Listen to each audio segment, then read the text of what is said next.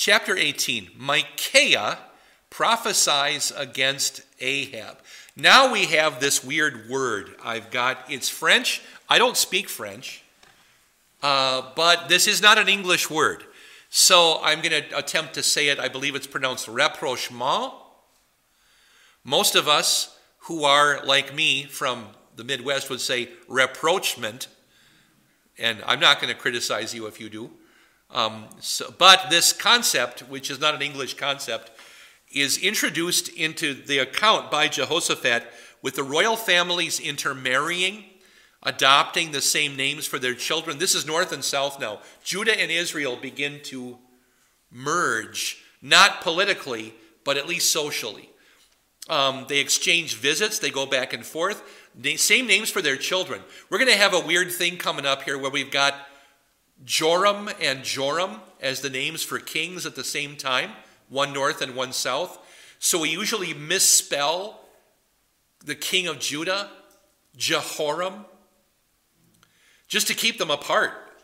You know, what else do you do? So somebody a long time ago, a translator said, I'm going to make this Jehoram and then whenever he shows up, that's how we'll spell it, but the other guy will be Joram. But they had the same name, actually. Uh, because the families liked the name. Evidently, the family liked a lot more than the names.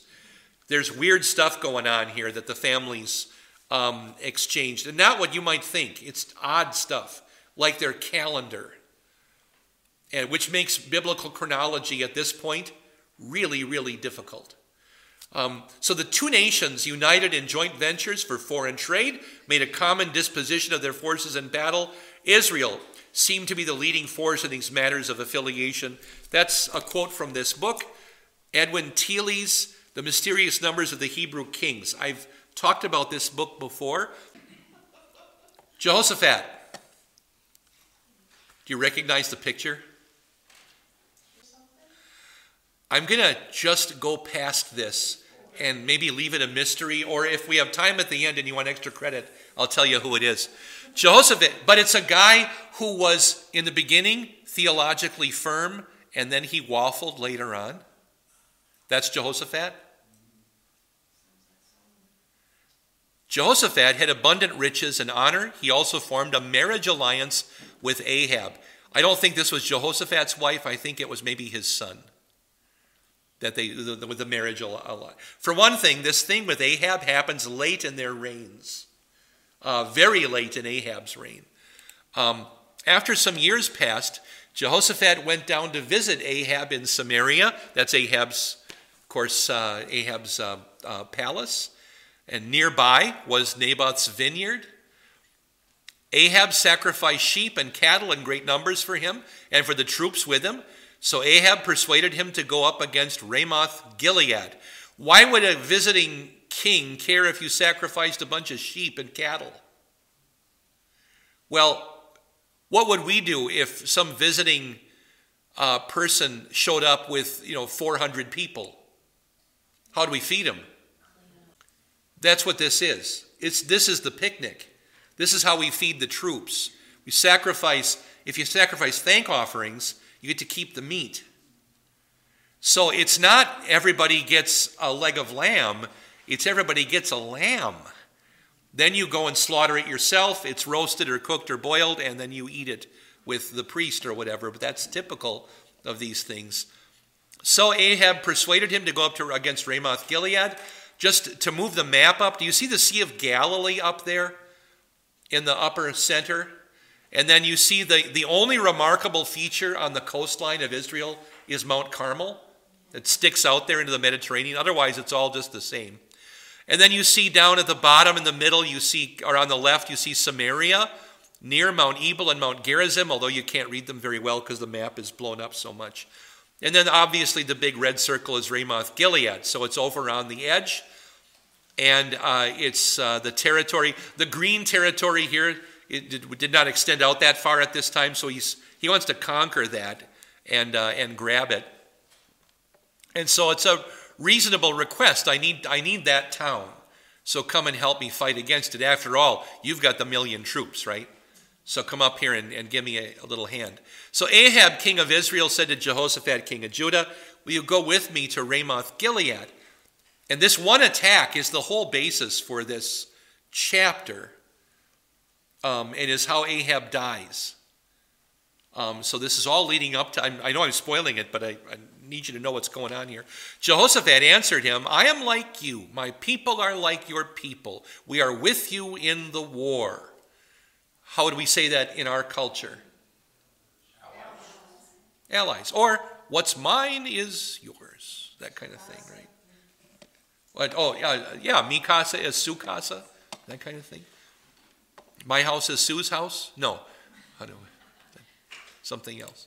But Jehoshaphat also said to the king of Israel, Please seek the word of the Lord today. What's Jehoshaphat's one and only concern? What does God's will say? Um, okay, this is Ahab. He's up north, right? He's in Samaria. That's my question. Where's Elijah? Let's read on, okay? So let's seek the word of the Lord today. The king of Israel assembled the prophets, 400 men. That is a, a woodcut of this scene, by the way. There are the two kings. They sure don't look like Israelite kings, but more like, I don't know, French and English kings. But anyway, or German. Anyway, he said to them, The 400 prophets, should we go up to make war on Ramoth Gilead, or should I refrain? 400 prophets? Is that a lot of prophets up north? When's the last time we heard about a number of prophets from up north? How many prophets did Elijah face off against? 700. 700. But yeah, more than this. What happened to them? That, I believe, had already happened. Elijah, not too long ago, had killed the, the 700 prophets of Baal. Now the king of Israel has men he's summoning who claim that they are not prophets of Baal, but prophets of the Lord. But they're prophets in the Jeroboam sense of prophets. Remember Jeroboam? Anybody and everybody who wants to be a priest of the Lord gets to be. That's who these guys are, these 400. It's a different group. Okay. They said, Go up, God will give it into the hand of the king. So the, the consensus of the false prophets is, yeah, go attack. You'll be, I mean, you got a million troops. Go, you know, not, not counting our, our northern guys, right? You got a million and seven men here, you know, or whatever it was. But Jehoshaphat said, Is there no longer a prophet of the Lord here? We should inquire from him. So Jehoshaphat recognizes that these are not true prophets. Um, then the king of Israel said to Jehoshaphat, there still is one man from whom we could inquire of the Lord. I'm trying to be Ahab here. But I hate him because he doesn't prophesy anything good about me. He continually prophesies only bad things. He is, don't you expect him to say Elijah the Tishbite? But that's not what he says. He says he is Micaiah son of Imlah. Where is Elijah? I think it's not a maybe. Chronologically, I think it can only be one of two things.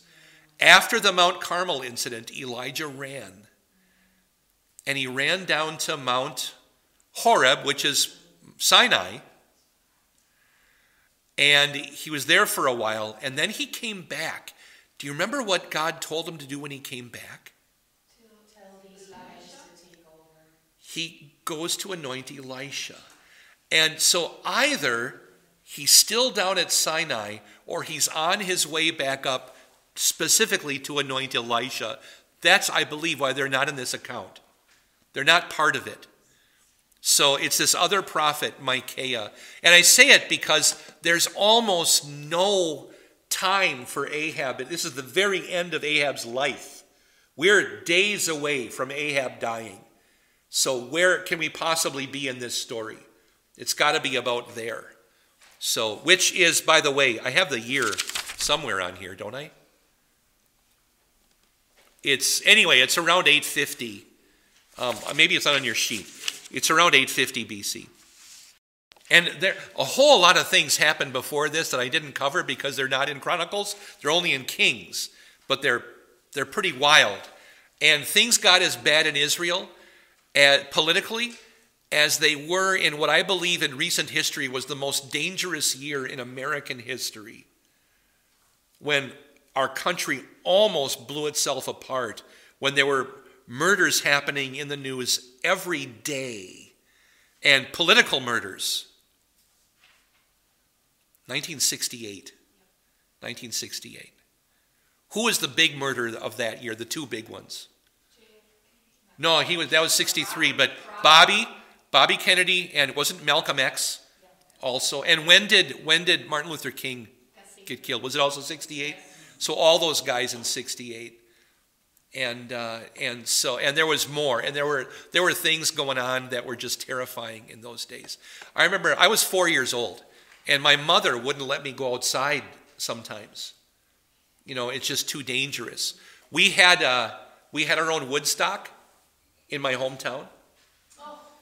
Um, and mom thought the hippies would kidnap me and take me away as a gypsy child or something. So I couldn't go out and play. Recording. Okay. Micaiah, son of Imlah. Yes, it is for the recording. Jehoshaphat said the king should not talk like that about a bad prophet or a prophet doesn't like. So the king of Israel summoned one of his officials and said, Quickly bring Micaiah, son of Imlah, here. Now the king of Israel and Jehoshaphat, king of Judah, were sitting on their thrones, arrayed in their robes. They were sitting by the threshing floor at the entrance to the gate of Samaria, and all the prophets were prophesying before them. Must have been a, just a just a din, just a cacophony of babbling nonsense. Who would want to listen to that? um, uh, Zedekiah, son of Kenaa, Kenaanah, excuse me, had made iron horns for himself. Can you see him clearly there in the picture? Okay, I'll do that. I'll go back and back. It's that guy. Do you see him? Kind of a 3D effect. Okay, anyway, it's that guy. He makes iron horns from very popular among artists because they get to draw horns on a guy. By the way, if you ever see a carving or a painting of Moses with horns, do you know why? Because corne, which is, means corona or shining, is the same word as corni, which means horns in Latin. And there's a misunderstanding of Moses had a radiant face when he came down the mountain. And people who didn't speak very much Latin, they were kind of caught in a backwater Latin. They thought that Moses grew horns when he was talking to the Lord and that they disappeared. So they, were, they would like telescope out, like my old, uh, my old uh, uh, AM radio antenna would go out and then come back in and go out and come back in. And mom would say, don't play with that, it'll break. And of course it did. And, uh, but that, yeah, but that's, that's why Moses has horns, especially in the big carving of Moses by, uh, is it by Michelangelo? The, the, the great marble carving of Moses has Moses with horns. That's, that's Moses. Anyway, this guy actually had horns, uh, iron horns he made for himself. So Zedekiah, uh, son of Kenaanah, had made iron horns for himself, and he said, This is what the Lord said With these you will gore the Arameans until they are destroyed. It's nice, like a children's devotion, you know. I've never made iron horns for a children's devotion. Stand back, kids, you know. And all the prophets were pro- oh, uh, all the prophets were prophesying in the same way. Go up to Ramoth Gilead in triumph, for the Lord will give it into the hand of the king. They all just want to tag along with him there.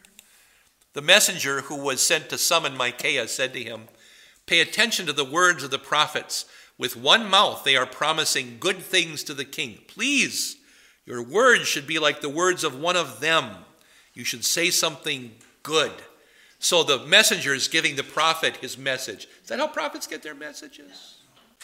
But Micaiah said, As surely as the Lord lives, whatever my God says, that is what I will say.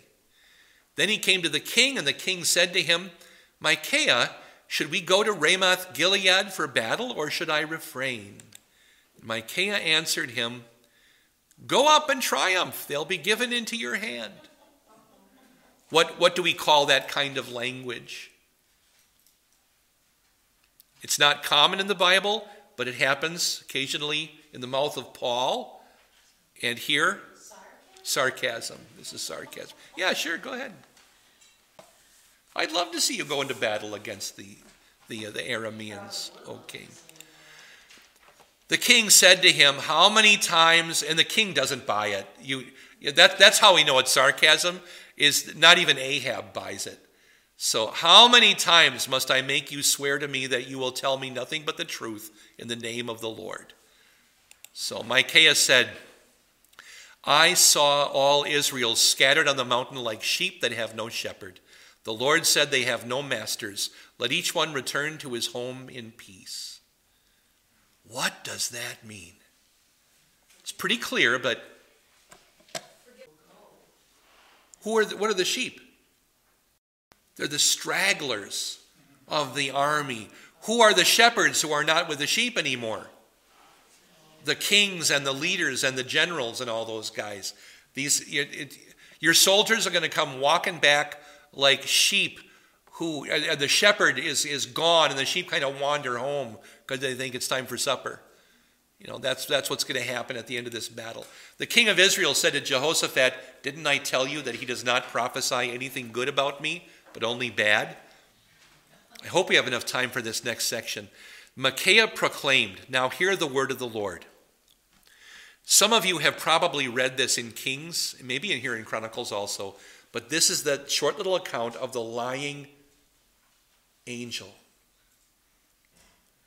So, twice in the Bible, we get into the throne room of God, throne room of God and God is asking the angels, What should I do, this or that? One of them is in what book? The more famous one. Revelation? No. God only proclaims in Revelation, but he actually is held holding court, and the angels are coming to prostrate them. And another angel wanders in. It's Job. Yeah, this happens in Job, Job 1 and 2. Now this happens here in Chronicles, just a couple of verses, but a similar scene. Micaiah proclaimed, Now hear this word from the Lord. I saw the Lord sitting on his throne. I have a picture in a second. And the whole army of heaven was standing on his right and his left. So here you have this. I like this depiction. It's kind of cloudy. There's the bright light of the throne of God. You can see the throne at the top has kind of a top and everything. Why the big scrolls? It's the Word of God. Yeah. Um, and uh, uh, you got the, the, the, the, feathery angels there and one individual prostrating himself big big old golden staircase and all that. I hope there aren't a lot of stairs in heaven. The lord said who will entice ahab king of israel so that he goes up and falls at ramoth gilead? It was, it was, it was ahab's time. God was saying ahab's time is done. One spirit said this, another one said that. God listens. Finally, a spirit came forward and stood before the Lord and said, I will entice him. The Lord said to him, How? Is all that on there? Yes. Yeah. By the way, who's the stairway in heaven? Jesus. Jesus, yeah. The only way in. And by his command, the angels come out, but the only way. Different chapter. He said, I will go and be a lying spirit in the mouth of all his prophets. The Lord said, You will entice him successfully. Go do that. Now, who is this angel? Could he be the devil? Yes. Could be. Could he be an ordinary angel? Yeah, he could be. He could be one or the other. Um, and, and, the term lying spirit is, is a translation issue, maybe, but he's going to go and tell him, go do this because it's God's will that he goes and does it. So that's what his will is. But a lot of, of, of good theologians, smarter than men than me, think that this could also be Satan. Satan does show up in Job, you know, and talks about what's going to happen with the people, and God gives him permission, and here the Lord gives permission. So it's very similar texts. So it could be one or the other. And I'm of, of, of, of, of no serious emotions about which one this is. I'm okay either way. Now look, the Lord has put a lying spirit into the mouth of all your prophets, for the Lord has decreed disaster for you. That's now Micaiah is actually giving all this away to Ahab. If you go, you're dead man. Then Zedekiah, I said this is a popular thing among artists. Zedekiah, son of, son of Kenaanah, came over and struck Micaiah on his cheek. All right. Uh, then Zedekiah came over, struck Micaiah on his cheek, and said, Where, okay, this, this half verse, where is this pathway on which the Spirit of the Lord has traveled from me to speak to you? Should we pick that apart? The false prophet is saying, Where's the pathway that God took because he always talks through me, and now you think he's talking through you? You know, it. I mean, this is this this lying prophet Zedekiah is basically saying, "Who died and made you the best prophet in the world?" And of course, what's the answer? Well, you're about to, you know. All right. Micaiah said, You'll see on the day you go into the inner room to hide. Little extra prophecy there to chill your bones. Then the king of Israel said, Seize Micaiah and take him back to Amon. This is not King Amon, that's a long way from now. The administrator of the city, and to Joash, son of the king. That is the Joash. Oh, did I did I say Joram before? Joash is the name. Because there's a Joram Jehoram thing later, and there's a Joash Jehoash thing now. Sorry about that, I got that wrong. Son of the king. You are to say to them, This is what the king says Put this man in prison and feed him nothing more than bread and water till I come back safely. Micaiah said, Oh, great. Micaiah said, If you ever come back safely, then the Lord has not spoken through me. He also said, Hear this, you people, all of you. A little pause, you'd think. But he he gets swept up in it, and he's he's he's getting older and he's in his later 50s. He's you know, things are things were going well for him earlier, and now he's into this whole um, what what's the word? The French word I can't pronounce? Reprochement. It's all about let's let's get it. You know, this is this is that's that's what America did with what country after World War II?